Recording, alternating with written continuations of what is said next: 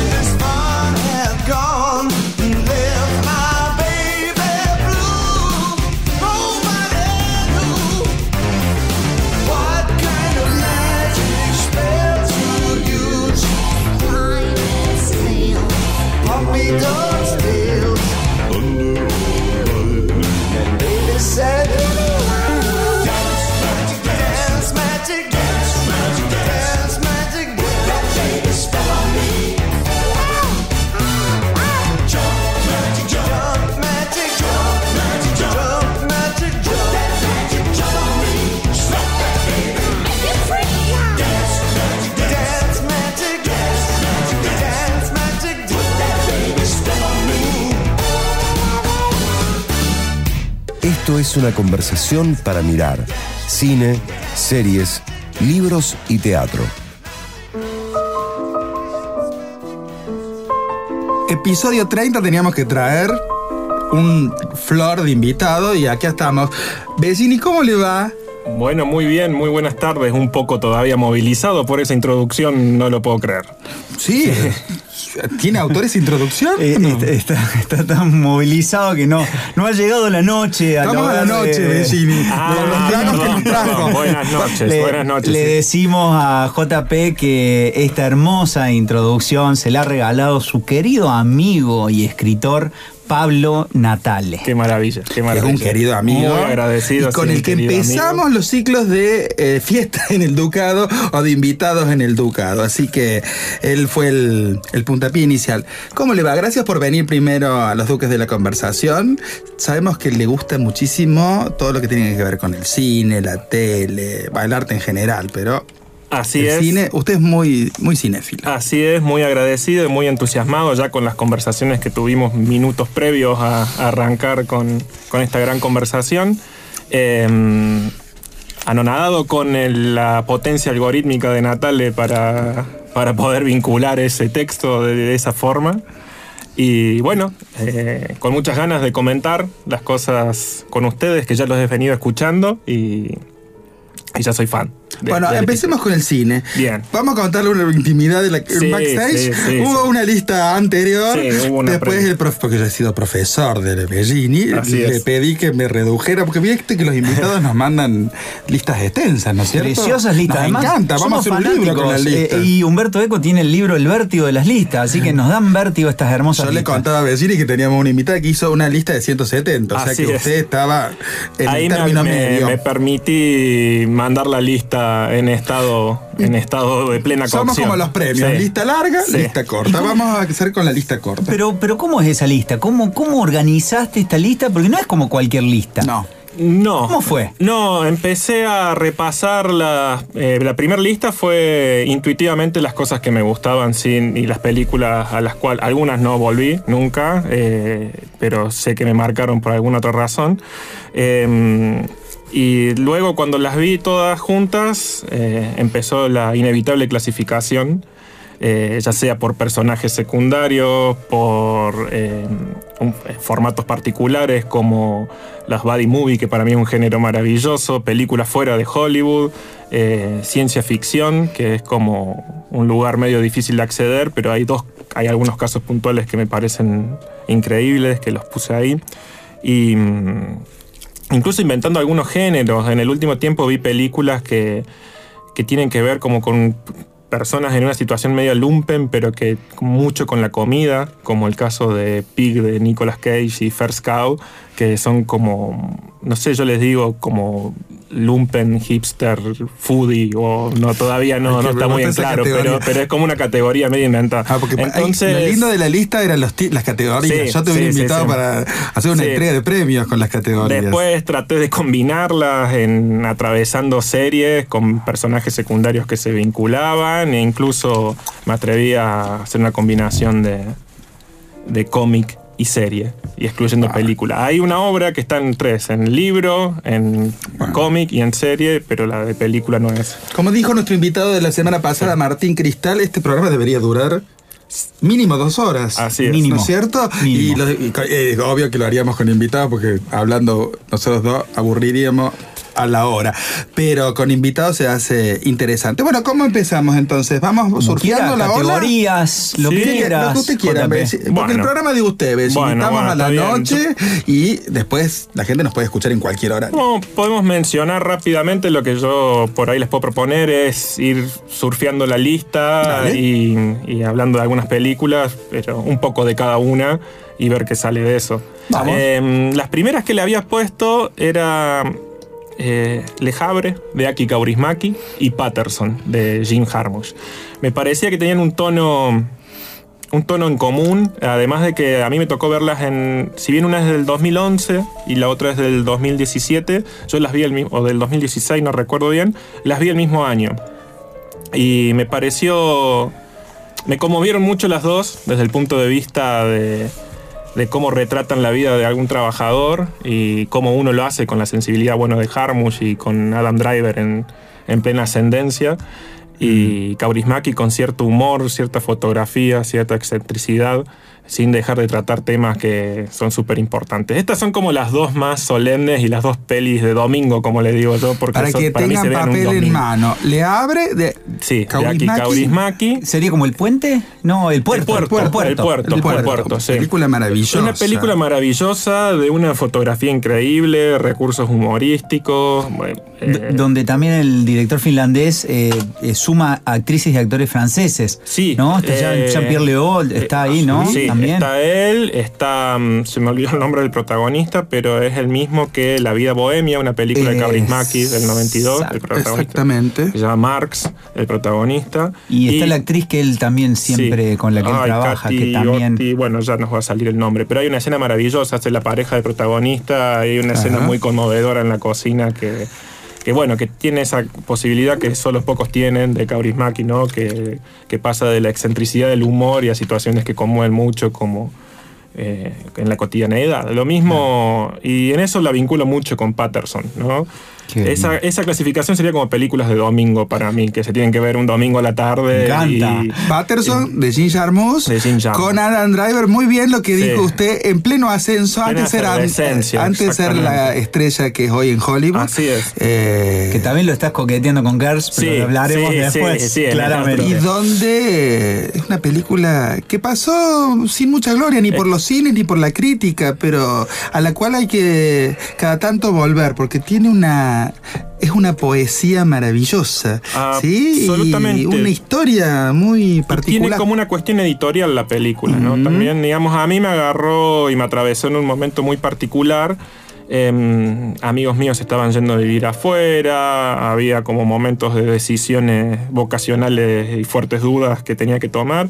Y mm, ver esa película por ahí me, me dejó como con un sentido de tener un oficio noble y tener algo para compartir y poder convivir con eso. Él lo hace, él escribe con mucha naturalidad. Em, y vemos la poesía, que es de un poeta que Jarmusch es fan y le, presta los poemas para que el personaje de Adam Driver los escriba y vemos cómo lo escribe, cómo él se encuentra sus espacios luego de... Él es chofer de colectivo y también cómo, bueno, su, la cotidianeidad de su pareja y su relación, el mismo bar que va todas las noches, muchas cosas que... Asistimos que- a la vida cotidiana Sí, de un hombre cotidiana. común que además de hacer un montón de actividades escribe poesía. Así es. Sí, en el caso y en, el, en la de Kaurismäki también la vida Sí. cotidiana de alguien que tiene determinados cruces y encuentros. Eh, lo que tienen estos estas vidas cotidianas y comunes es que están fotografiadas, Bueno, filmadas de una manera excelsa, ¿no es cierto? Increíblemente, sí. Poéticamente Sí, filmadas. Y en el caso de Kaurismäki hay un personaje secundario que es el, el investigador Monet, que es increíble, ¿no? Hay una, bueno, y hay una fotografía también, ¿no? Hay una situación donde está él reflexionando sobre la cuestión que se le presenta como oficial ante una piña que se puede podemos quedar mirándola una hora esa escena y empatizar con él y no entender de qué va pero pero bueno me parece que es parte de la magia Entiendo con estas palabras por qué categorizaste películas Sí, de domingo, sí, ¿no? sí, es preciosa cual, la categoría. La categoría es maravillosa Y- y, hay que estas películas hay que verlas un domingo. Siempre. Siempre. ¿Y qué otra categoría tenemos? Eh, pasamos eh, por Buddy Movies, que ahí sal- la- en un principio puse varias y después terminé descartando todas, pero eh, no pude evitar comentarle a Marul y él tampoco del último Boy Scout, que me parece una de las peores, una de las peores, perdón, No. una de las No, no, mejores películas de la historia. Por favor.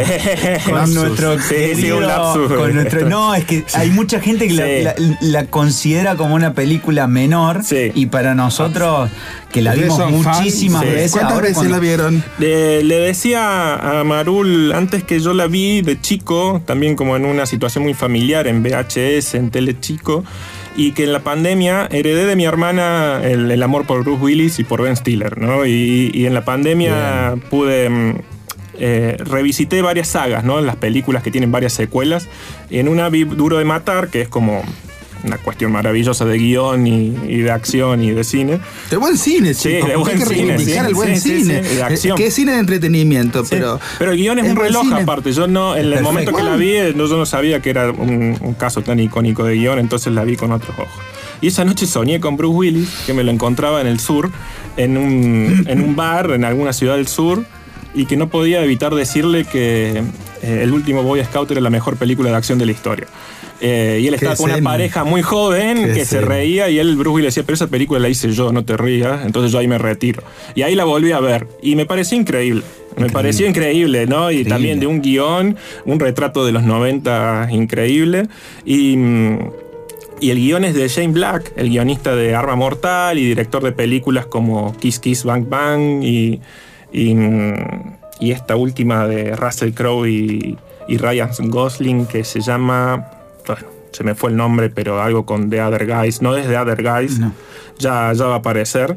Pero bueno, esta cuestión de meter, eh, deslizar y fundir la comedia en los guiones de acción es una forma de resistencia para mí de la comedia, que es como un género que, que fue como desapareciendo con el tiempo de alguna manera y, y corriéndose de un lugar. Bueno, Ben Stiller, sí, que ha sido vilipendiado por sus actuaciones y demás, ahora está reivindiqui- reivindicado por la serie que recomendaba Cristal el otro día, que es Severance, ¿no es Sí. cierto? Y que tiene películas como director maravillosas Increíble. también, ¿no es cierto? Sí, Pero como hacen, parece que la comedia o la acción es como un género menor y no se... Y no está muy enemistado con la cuestión del cine de entretenimiento. sí, sí, sí. Entonces a mí me resulta muy interesante ubicar eh, esas cuestiones, ¿no? Donde la comedia se desliza así en, en- otros géneros, ¿no? El caso de que mencionamos recién de Jane Black o de Adam McKay, que pasó de hacer The Other Guys, que es otra buddy movie muy que nadie la conoce, esa sí es The Other Guys con Tenemos que hacer un con, con Mark Wahlberg. Con esta y categoría hay que con- hacer un sí, ciclo de cine. Sí, sí, ¿eh? y, y Will Ferrell, eh, que tiene una de las escenas más hilarantes de Samuel Jackson y de Rock, que se las recomiendo solo por esa escena. Y después pasa ¿no? a The Big Short, que es una película como políticamente seria, ¿no? y ahí la comedia otra vez se funde con un género de thriller político y. Bueno, Adam McKay es un gran, además de director, es un gran guionista, o trabaja Sí, muy bien sus bueno, guiones. Habíamos hablado al principio, habíamos hablado de la de los de la que le pegaron tantísimo a esta película, ¿no es cierto? Sí, Sí. está- No sé, no sí, mires sí. para arriba. Sí, Don't Look Up. sí, sí. No hablamos públicamente, pero con Manuel hemos hablado en privado de, de esta cuestión, ¿no es cierto? Pero hay un mecanismo de relojería en, el guion que después se potencia con algunas actuaciones Sí. y con elencos maravillosos que solo él puede O, ¿eh? o ahí transita una cuestión medio extraña porque él logra cierto prestigio saliendo de la comedia y con The Big Short, con la película de la crisis, y después como que la gente vuelve a esperar eso en Don't Look Up. Pero él vuelve a hacer cuestiones de comedia que a mí me No, parece que está están bien. digamos, y de alguna manera lo criticaron, pero bueno. Bueno, creo que la comedia americana o el- ese género que podríamos llamar tiene muy buenos representantes, pero tiene mala prensa, digamos, porque hay una, gente una- que una pena, porque además Bruce Willis tenía eh, desde Bueno. Luz de Luna, Sí, ¿no? bueno. Esa serie maravillosa, y en el mismo Duro de Matar, no me lo olió más bailando al final de- del último último Boy Scout, increíble. eh, que él quiere hacer esa danza todo golpeado y sangrando, bailando, esas Sí. son escenas icónicas. Sí, o cuando le dice tocame de vuelta y te mato. ¿Entendés? Esa es una escena maravillosa. Estoy pensando, lo voy a decir, a lo mejor va, a venir un ejército de, de- de haters, pero el cine de los 90, al lado del cine de los, del 2022, tiene mucha más audacia creativa en algunos aspectos sí, sí. narrativos, estéticos y demás, ¿no es cierto? Teniendo en cuenta las- los contextos de cada uno, pero Bueno, digamos... si queremos invocar dicho. haters, podemos decir que Tony Scott es más divertido que Ridley Scott para mí, pero eso ya Bueno. es, es otra. Medellín y de la Cruz Me juntos encantó, otra vez me más. encantó. Me gusta, pero digo, este, bueno, otra película de estas, o vamos a otra Ah, categoría. Bueno, ah, bueno de Buddy. Movies, Buddy Movies eh, Tenías la comedia de las dos chicas, esta. Bueno, que, que- que es genial. Sí, es esa que, comedia. es que en un momento con una amiga reflexionábamos en que no había tantas buddy movies de chicas, ¿no? Y esta Ah. cuestión. Y, y, y después Olivia Wilde hace Booksmart, que es como Booksmart. muchos decían que es como la versión de Superbad de chicas. Eh, de hecho, actúa la, la hermana de Jonah Hill, el, El- la el ex.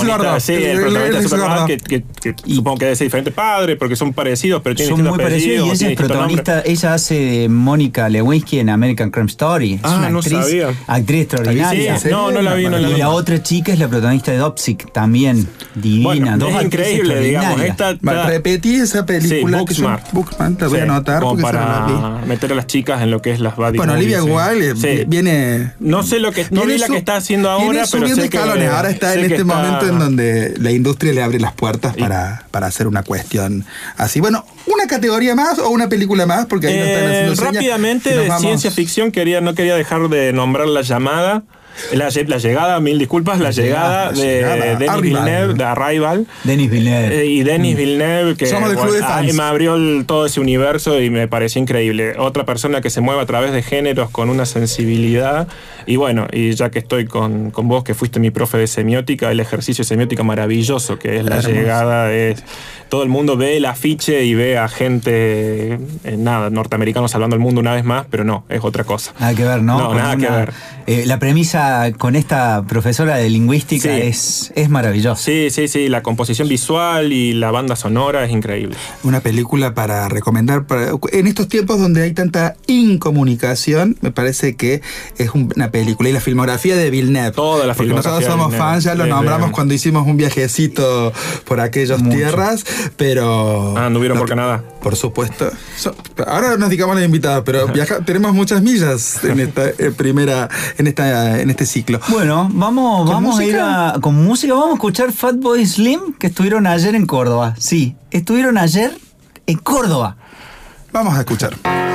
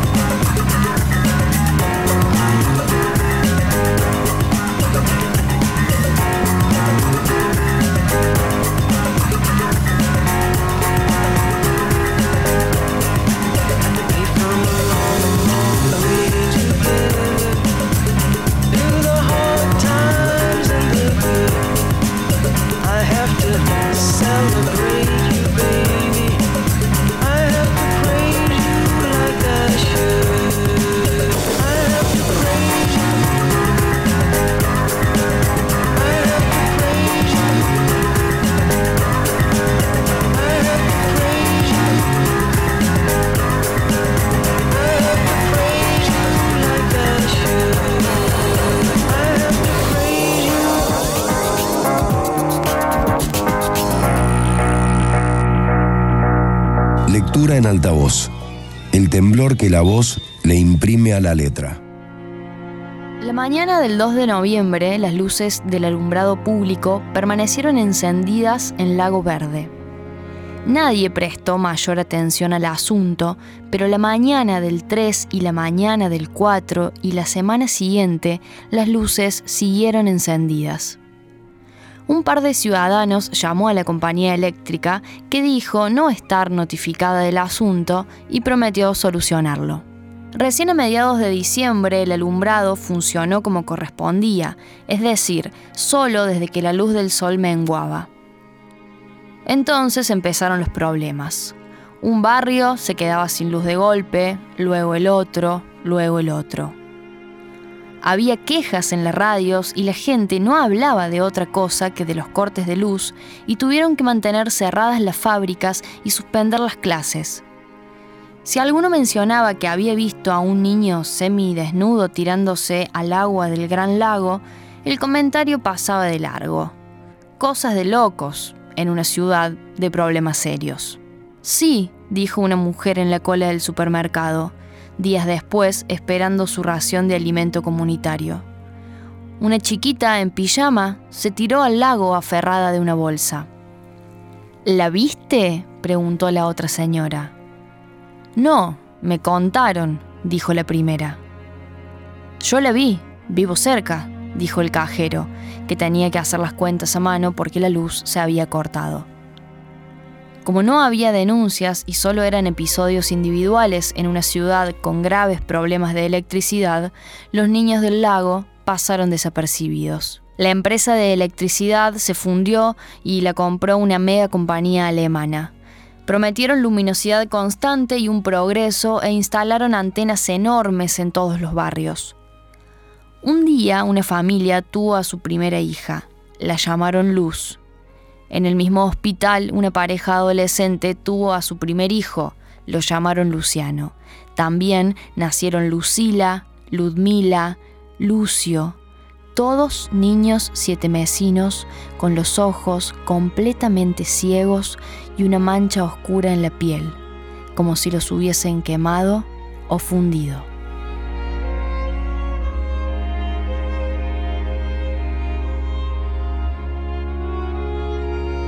Ejercicio 21. Citar a los expedientes X. Del libro Antes de que te vayas de casa de Pablo Natale.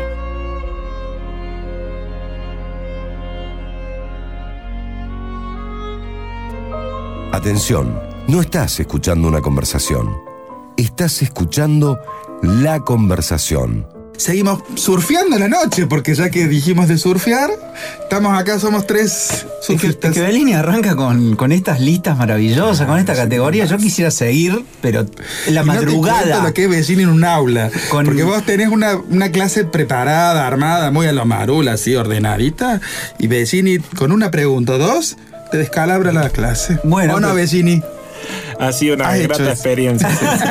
Pero estaría bueno para esta noche un trago de Bellini y seguir conversando de estas categorías, porque nos abren, son como cajones, ahora que está el gabinete de curiosidades, cajones que se van abriendo y no se terminan de cerrar No, más. te- no va a ser para este año, pero el año que viene quiero catar algo. Sí, con Por mucho favor. gusto, con mucho gusto. Podemos, sí, podemos combinar. Vamos a ah, catar. Pero ahora a catar bebida, Sí. no a catar el mundial. También el mundial. Vamos al mundial, bueno. ¿Sos de ver televisión? ¿O eh, ver series?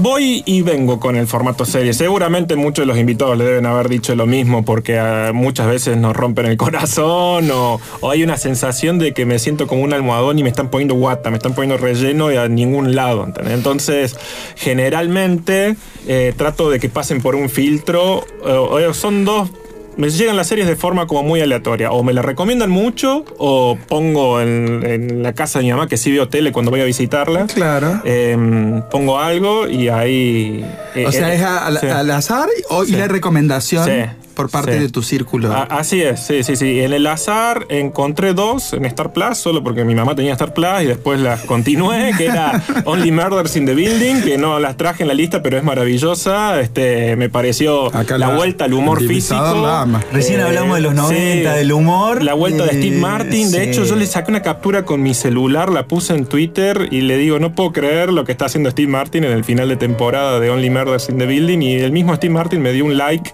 al comentario No te y yo no ah, podía ya creer. ya está, como diciendo, ya está, ya, Ya ya, se llegué. el like a Steve Mamá, Martin, llegué. digamos, ya está, me voy. Mamá, llegué porque te me metiste a Star le dije a Plus, mi mamá, le dije, sí. Bueno, y mi hermana en esa misma clave me recomendó The Bear. eh, una serie. serie del año, dicen Eh, todos. El oso. Sí, sí. La serie del año. Oh, y, la, y la serie que discute, porque hay gente que la ama totalmente y hay gente menos que la combate bastante. ¿Qué decimos del oso? Es que siempre pasa con estas joyas Ah. televisivas que tienen ese combate, porque no son de digestión fácil, no, no, no se digieren como a- ahora se pretende que las series, Claro. esta idea de, de la bulimia audiovisual, ¿no? El maratón. Estas series hay que ir lento, lento, y cuando vas lento son maravillosas. Lo que escuchaba que tiene que ver con los tiempos, porque hay gente que no soporta ver media, media hora de un capítulo y ya decidió que la serie es mala o no. Y en este caso de, la, de esta serie, tenés que esperar que se macere el plato de alguna Ahí, ahí manera. nos va a no, contar, es bueno. acá nos va a contar Bellini. Sí, ¿Cómo sí. es? ¿Cómo Primero que me pareció maravilloso, bueno, eh, soy partidario de los formatos cortos de la serie, digamos. Tuve una época donde veía de chico mucha tele y mucho sitcom, Friends, Seinfeld, todas esas cosas que, que de alguna forma me, me setearon. Entonces cuando después los 25 minutos o me duermo o ya me cuesta un montón, eh, las series tienen que ser como algo muy particular. Eh, que The Bear eh, tenga la cantidad de intensidades y matices que tiene en tan poco tiempo me parece alucinante. Eh, no entendés bien la forma en que están narrando las cosas, te invaden un montón de sensaciones y lugares donde te identificás, si trabajaste en gastronomía, si te gusta la comida, la humanidad desde los personajes. Yo particularmente me identifiqué, no sé si me identifiqué, pero me conmovió mucho el, el pastelero, Marcus. qué Eh, me parece increíble. quiere hacer la dona perfecta. Quiere hacer la dona perfecta, pero a los que de alguna manera las, las carreras creativas o, o- o- o intensidades vocacionales nos corrieron de un lugar o nos sacaron de un lugar y no- nos encauzaron de alguna forma, eh, po- podemos vincular con la intensidad de él donde está horas eligiendo un color con que va a hacer la dona y a un modo infantil que pierde el registro de lo que está pasando en la cocina en uno de los episodios y se genera un momento de mucha tensión. Eh, no estoy El- spoileando. el del plano secuencia, el del plano sí, secuencia del- exactamente. Que, que es, eh, bueno, y la serie me parece está plagada de ese tipo de sensibilidades que, que me parecen alucinantes, ¿no?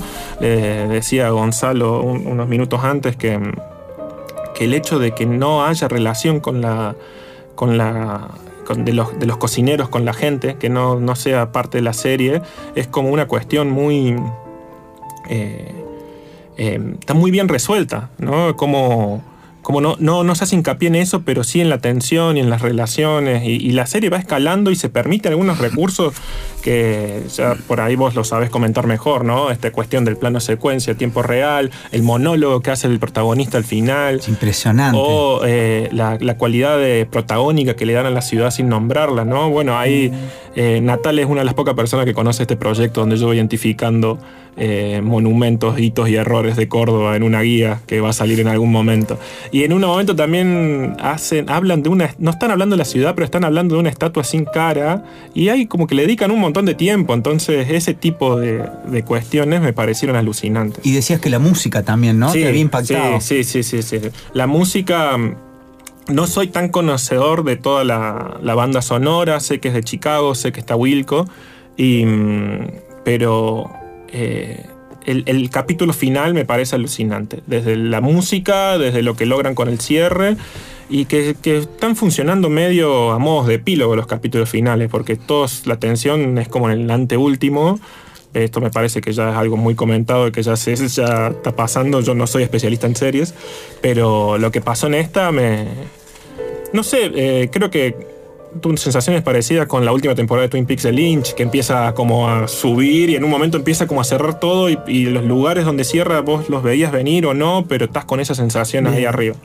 Un espectador atento e inteligente. No, es, eh, creo que la palabra matices que decís, JP, es, es perfecta, porque es una serie plagada de matices. Al principio es un caos frenético, donde te dan muy poca información, la gente no soporta eso. No soporta, Pero realmente obvio. la adrenalina que vivís en esos primeros capítulos, y después en personajes como el pastelero, aparece una ternura que yo hacía mucho no, no me pasaba con una serie que fuera tan emotiva Mm. y tan profunda en los aspectos humanos, porque uno dice, bueno, va a ver la trastienda de la cocina. Sí, está, pero uno está medio acostumbrado a estos shows de cocina. Ah. Los planos a las comidas son unos planos, eh, son bellísimos, pero también por su propia, eh, eh, por su propia mugre. Sí. Son increíbles, lo olés, parece que estás oliendo la comida. Pero también habla de estas familias que se arman, estas familias que arman las personas y que, que necesitan sobrevivir en este mundo en el que vivimos. Se termina armando una familia tan hermosa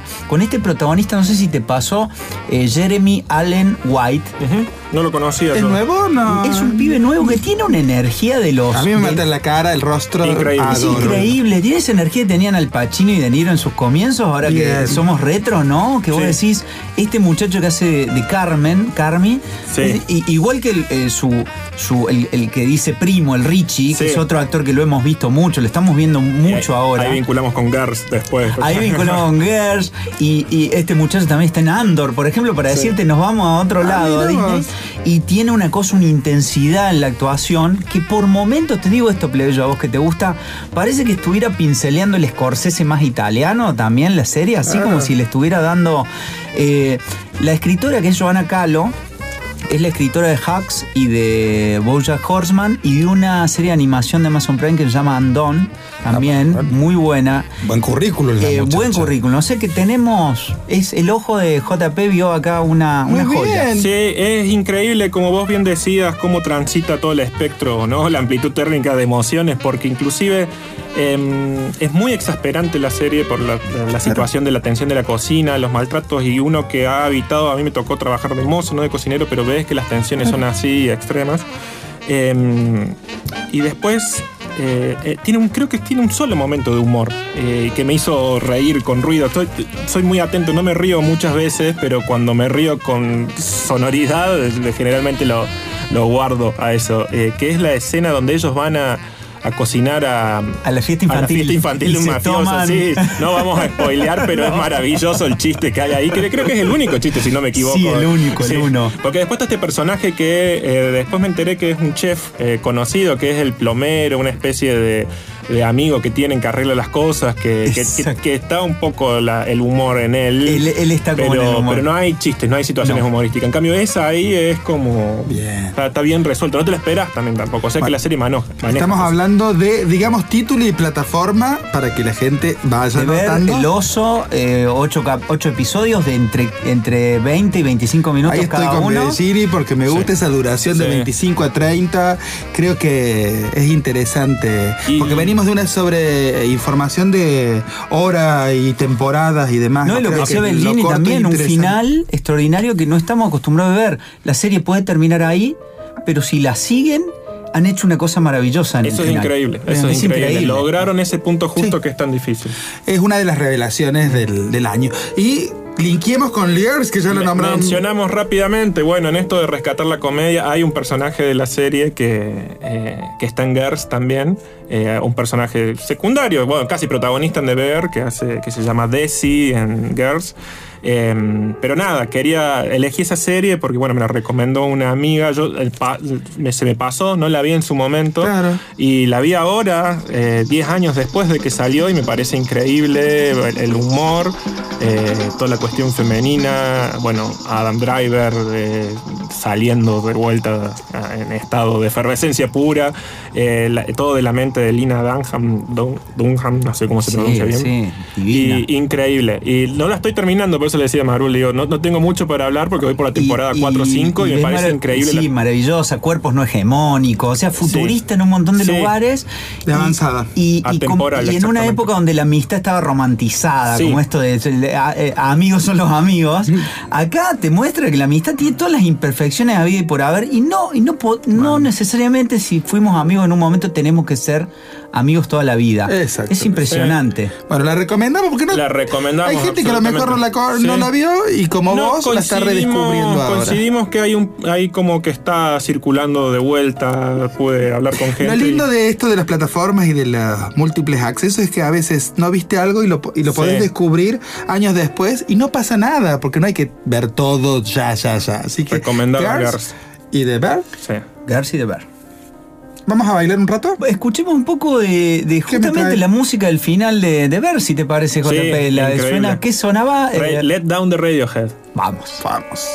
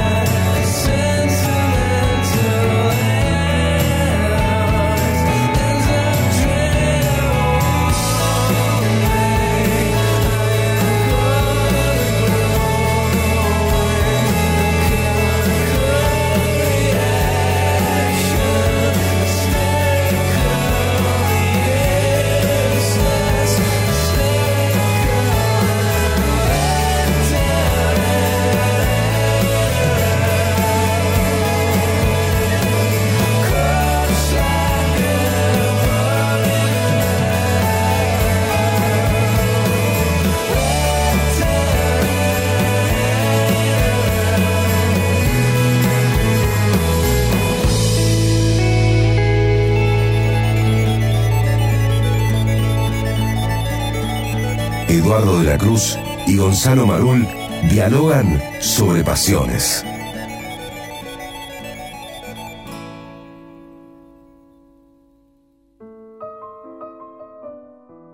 Bueno, y seguimos pasando una noche espectacular con, con Bellini. Lo más lindo también ocurre en bambalinas, como en el teatro, ¿no es cierto? Porque las charlas y demás. Y bueno, vamos a pedir que dure más tiempo en Bellini. Por favor, sí. Otra temporada y demás, porque cuando nos ponemos a hablar, eso pasa cuando te pones a hablar de cosas que te gusten y te apasionan. Vas. Lo podemos sumar al staff. Cuando, cuando quieran, si en el nicho que me ubiquen. Tengo que hacer un casting con, un tal Natale. Ah, o usted, bueno, no puedo sé. competir ahí, O los cuatro, podríamos ser Pero los bueno, cuatro. Hay que, hay Hay que que- asignar, hay- asignar a cada uno algo. Y habría que equilibrar un poco el género también, plebeyo, Sí. porque si no.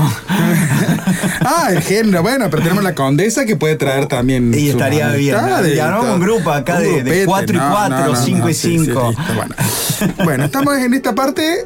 Hemos llegado a, los- a la sección de libros. Que Sí. usted, el- además de leer y disfrutar de la buena literatura, hace libros. Así es, es como mi área de trabajo que más disfruto, tanto diseñarlos, editarlos o ilustrarlos. Y este último año tuve la experiencia de medio ser docente enseñando un taller de libro ilustrado que, ¡Qué que bueno! pasó con... ¿Dónde con- lo hiciste? En una biblioteca, en la Biblioteca Popular María Saleme, me invitaron a dar un taller de libro ilustrado. Primero me invitaron a comprar libros ilustrados para la biblioteca, Sí. en la Feria del Libro, así que los acompañé.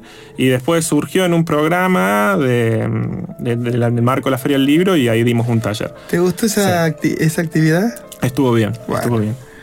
Usted debe ser buen docente. Sí, no me cabe duda. Debe ser buen docente.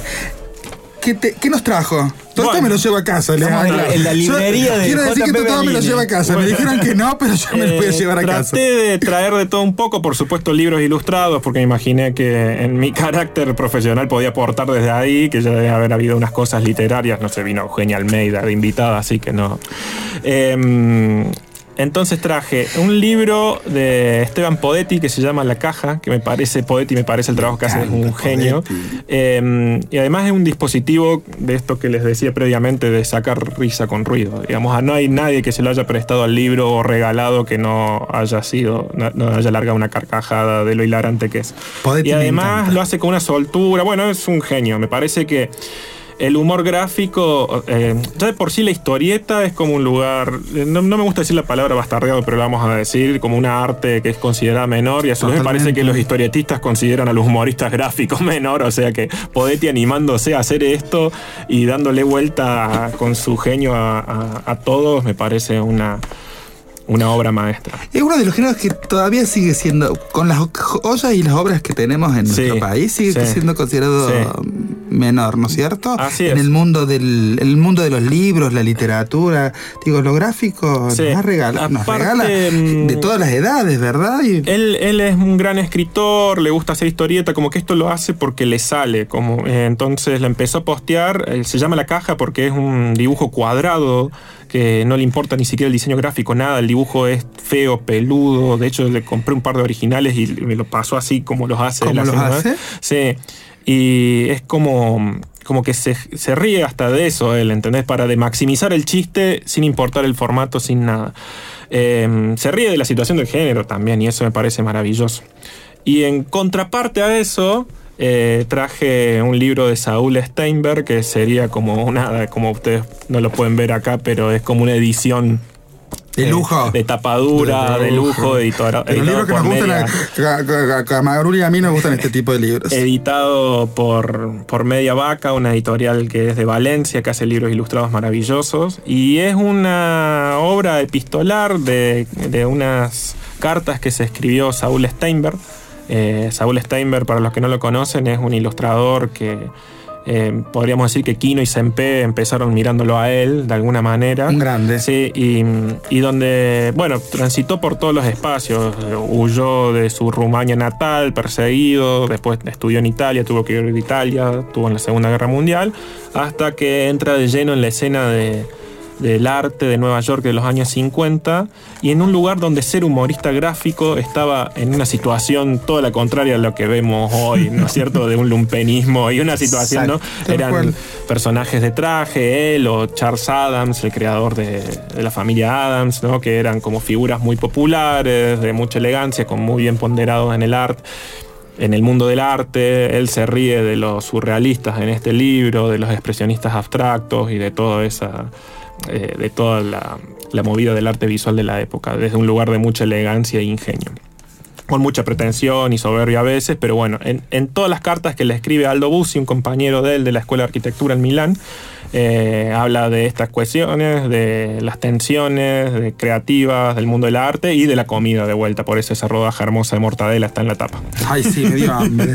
Che, qué buena Qué belleza, para sí. esta hora de la noche. Qué buenas dos Qué recomendaciones. interesante el género epistolar, ¿no es cierto? Maravilloso a, mí, a mí también. me gusta. A mí me eh, abrió una puerta. amo, Encontré uno de amo, Silvia amo, Plath, amo. que también hacía dibujo hace poco, y otro de Kit Harry, entonces los voy buscando Y ahora. aplaudo a los editores que se Sí. ponen y se remangan y publican estas, este tipo de género epistolar y de lo que se va descubriendo de estos escritores Sí. que amamos leer eh, en otro formato, en esta Hay cuestión más eh, es muy valioso lo e que íntima. decís, porque hay mucho trabajo de edición en, el- en- en el género epistolar. Yo me imagino las cosas que no están publicadas ahí, que, que son las verdaderas joyas por ahí, ¿no? Pero el editor, cómo tiene que haber negociado para que no estén. Porque estaba, estaba vivo todavía se Muchas veces investigadores de la lengua, de la cultura, tienen que ir a las bibliotecas a ver todo Mm. esto, que algunas de sus, estas cartas están donadas a las bibliotecas y demás. Pero a mí me encanta eh, el género y aplaudo a...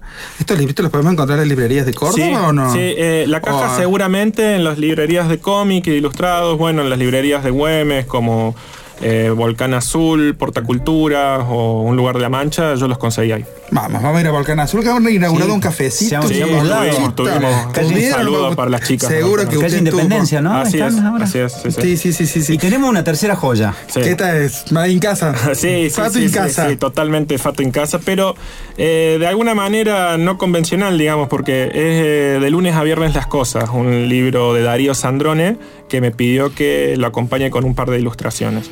Eh, está editado por la editorial de la UNC. Eh, Darío, cuando se aproximó a mí, este, no sabía que yo trabajaba en la universidad, o sea que yo conozco a las, son amigas mías, las editoras y eh, la, la gente que trabaja en la editorial, así que fue como cocinado ahí entre amigos y, y- pero bueno, lo principal es la maravilla de los textos de Sandrone. Yo no conocía su trabajo y, y bueno, ya eh, me tocó acompañarlo en la presentación y, ahí pude contar la experiencia que, que fue encontrarme con los textos de él.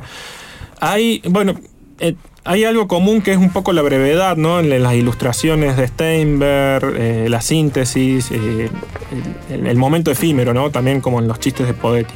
Y creo que la- eh, hay un formato, además del epistolar, que puede ser medio parecido, que es como la contratapa de Juan Forn. Exactamente. que, mm, que es esta cosa que eh, te lleva en un pequeño viaje, ¿no? Como hace una parábola que arranca, no sabes para dónde va y después concluye con otra cosa que por ahí a veces te esperabas y a veces no. Me parece que esa cadencia Darío la, la maneja hablando de cosas eh, como la filosofía, la cotidianeidad y la tecnología. Entonces quedé como asombrado con eso. Y vos tenías que dibujar a partir Y yo de tenía eso. que dibujar, son ochenta y pico de textos, entonces como se llama lunes a viernes las cosas, le propuse hacer 30 dibujos, 32 en realidad para cuatro capítulos. Y a vos este formato te calza. A mí me calza Muy porque él me bien, busca particularmente porque yo dibujo cosas más mayormente, así que eh, con mucho gusto lo Yo todavía A la mitad eh, le contaba a Marul hace unos minutos que, que nada, me, me- me clavé y no sabía por dónde seguir, ya estaba como eh, la- la primera efervescencia de- del vínculo texto con ilustración, la había encontrado, había encontrado el formato, pero solo me quedaba hacer nada, 20 cosas más. Había hecho 12 que para mí me habían costado un montón. Entonces ahí pasó algo en el medio que un amigo me, me muestra una inteligencia artificial que ilustra eh, a través de lo que vos le vas dictando. Entonces eh, hubo como una conversión hacia un texto de Sandrone, se lo comenté, me pidió modificar el prólogo, invitó a la presentación y terminamos ilustrando eh, con la inteligencia artificial el diálogo. Sí, y él me dijo que ya el diálogo era tan afinado al final que hay dos de las ilustraciones, de las 32, hay dos que son de la inteligencia artificial, que se llama Dalí, que es una mezcla de Dalí, el eh, Wally, perdón, el robot de Sí. Pixar, y Salvador Dalí. Película que nos gusta. Sí, sí, sí. o sí. sea que en el medio de todas las ilustraciones están las de. JP, pero están, hay dos. Vecini Sí. descubrió De Dalí. Sí, sí, sí. un mundo nuevo, me parece. Absolutamente, Yo todavía estoy pidiendo las figuritas. Sí. Yo ya sé que no le, a usted no le tengo que pedir nada, pero. Salieron en un Ciencia, la agencia de noticias en UNC, unas camisetas con datos científicos en clave figuritas, me acordaba de vos. No, no, no, El- el siempre. pasado. Las ilustraciones que hace Vecini para lo- todo lo que tenga que ser. eh, por eso decía del formato te calza a la perfección, porque a vos el, tu- el diálogo con el periodismo Sí. o el comentario Sí, sí, sí. eh, de actualidad te, te va muy bien, porque sirve. Convengamos que vos también traba- trabajás, colaboras con los medios de gráficos de la ciudad. Sí, sí, me ha tocado colaborar con distintos medios y eh, medios de ciencia, medios masivos, todo. Bueno, muchísimas gracias por estas recomendaciones. A Darío Sandrone lo encontramos también en todas las librerías o solo en la de la universidad. No, están todas, también las de Perfecto. Córdoba y en la de la universidad. De Crack, lun- Darío, buena de persona. lunes a viernes, también. las cosas, tristezas y alegrías. Me encantó el título, Tristezas y alegrías del mundo contemporáneo. Darío Sandrone, había leído otras cosas, Sí, pero esto no. El prólogo de María. Teresa Andrueto y está, son varios textos que recopilan de él que escribió durante la pandemia y que publicó también en distintos medios. ¿Y algún librito que estés pensando, craneando todavía? Eh, está esa guía que esa es sin compañía de nadie, es mía, pero mm, La vamos a sacar. pero hubo gente que me colaboró en, eh, en textos, tuvo Lisa Davelosa colaborándome y tuvo Natale también dándome estructuras, así que en algún momento va a salir eso.